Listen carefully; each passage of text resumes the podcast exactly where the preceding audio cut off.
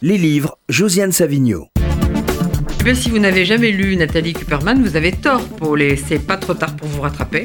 Elle publie là son onzième livre, elle est passée de Gallimard à Flammarion, enfin maintenant c'est un peu la même chose, hein, Gallimarion, et ça s'appelle Je suis le genre de fille. Alors moi, ce que j'aime beaucoup chez Nathalie Cooperman, c'est pour ça que je pense qu'il faut la lire, c'est quelqu'un qui manie l'autodérision comme personne. Et alors là, encore plus que d'habitude, parce que c'est une délicieuse comédie avec un personnage principal, la narratrice, celle qui est le genre de fille. Ça s'appelle Je suis le genre de fille. Et alors chaque chapitre, sauf le dernier, commence pas Je suis le genre de fille. Et parfois, vous allez vous reconnaître, c'est fatal.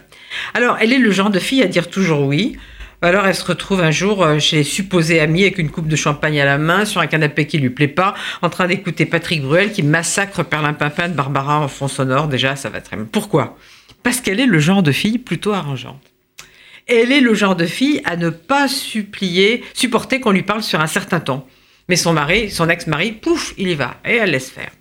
Elle est le genre de fille à se plaindre. Pourquoi? Parce qu'elle pense que ça va l'éviter d'aller chez le psy. C'est peut-être vrai, hein? Plus grave, elle est le genre de fille qui, après avoir fait trop de compromis, envoie des emails et des SMS vengeurs et incendiaires la nuit. Alors, côté vie privée, donc j'ai dit un ex-mari, une fille ado, c'est toujours difficile, un homme de sa vie qu'on voit pas. Et pourquoi donc? Parce que je suis le genre de fille qui ne supporte pas les phrases sur le bonheur. J'ai donc eu les hommes que je méritais, des individus avec lesquels énoncer de près ou de loin l'idée que l'on puisse être heureux ensemble aurait été une hérésie.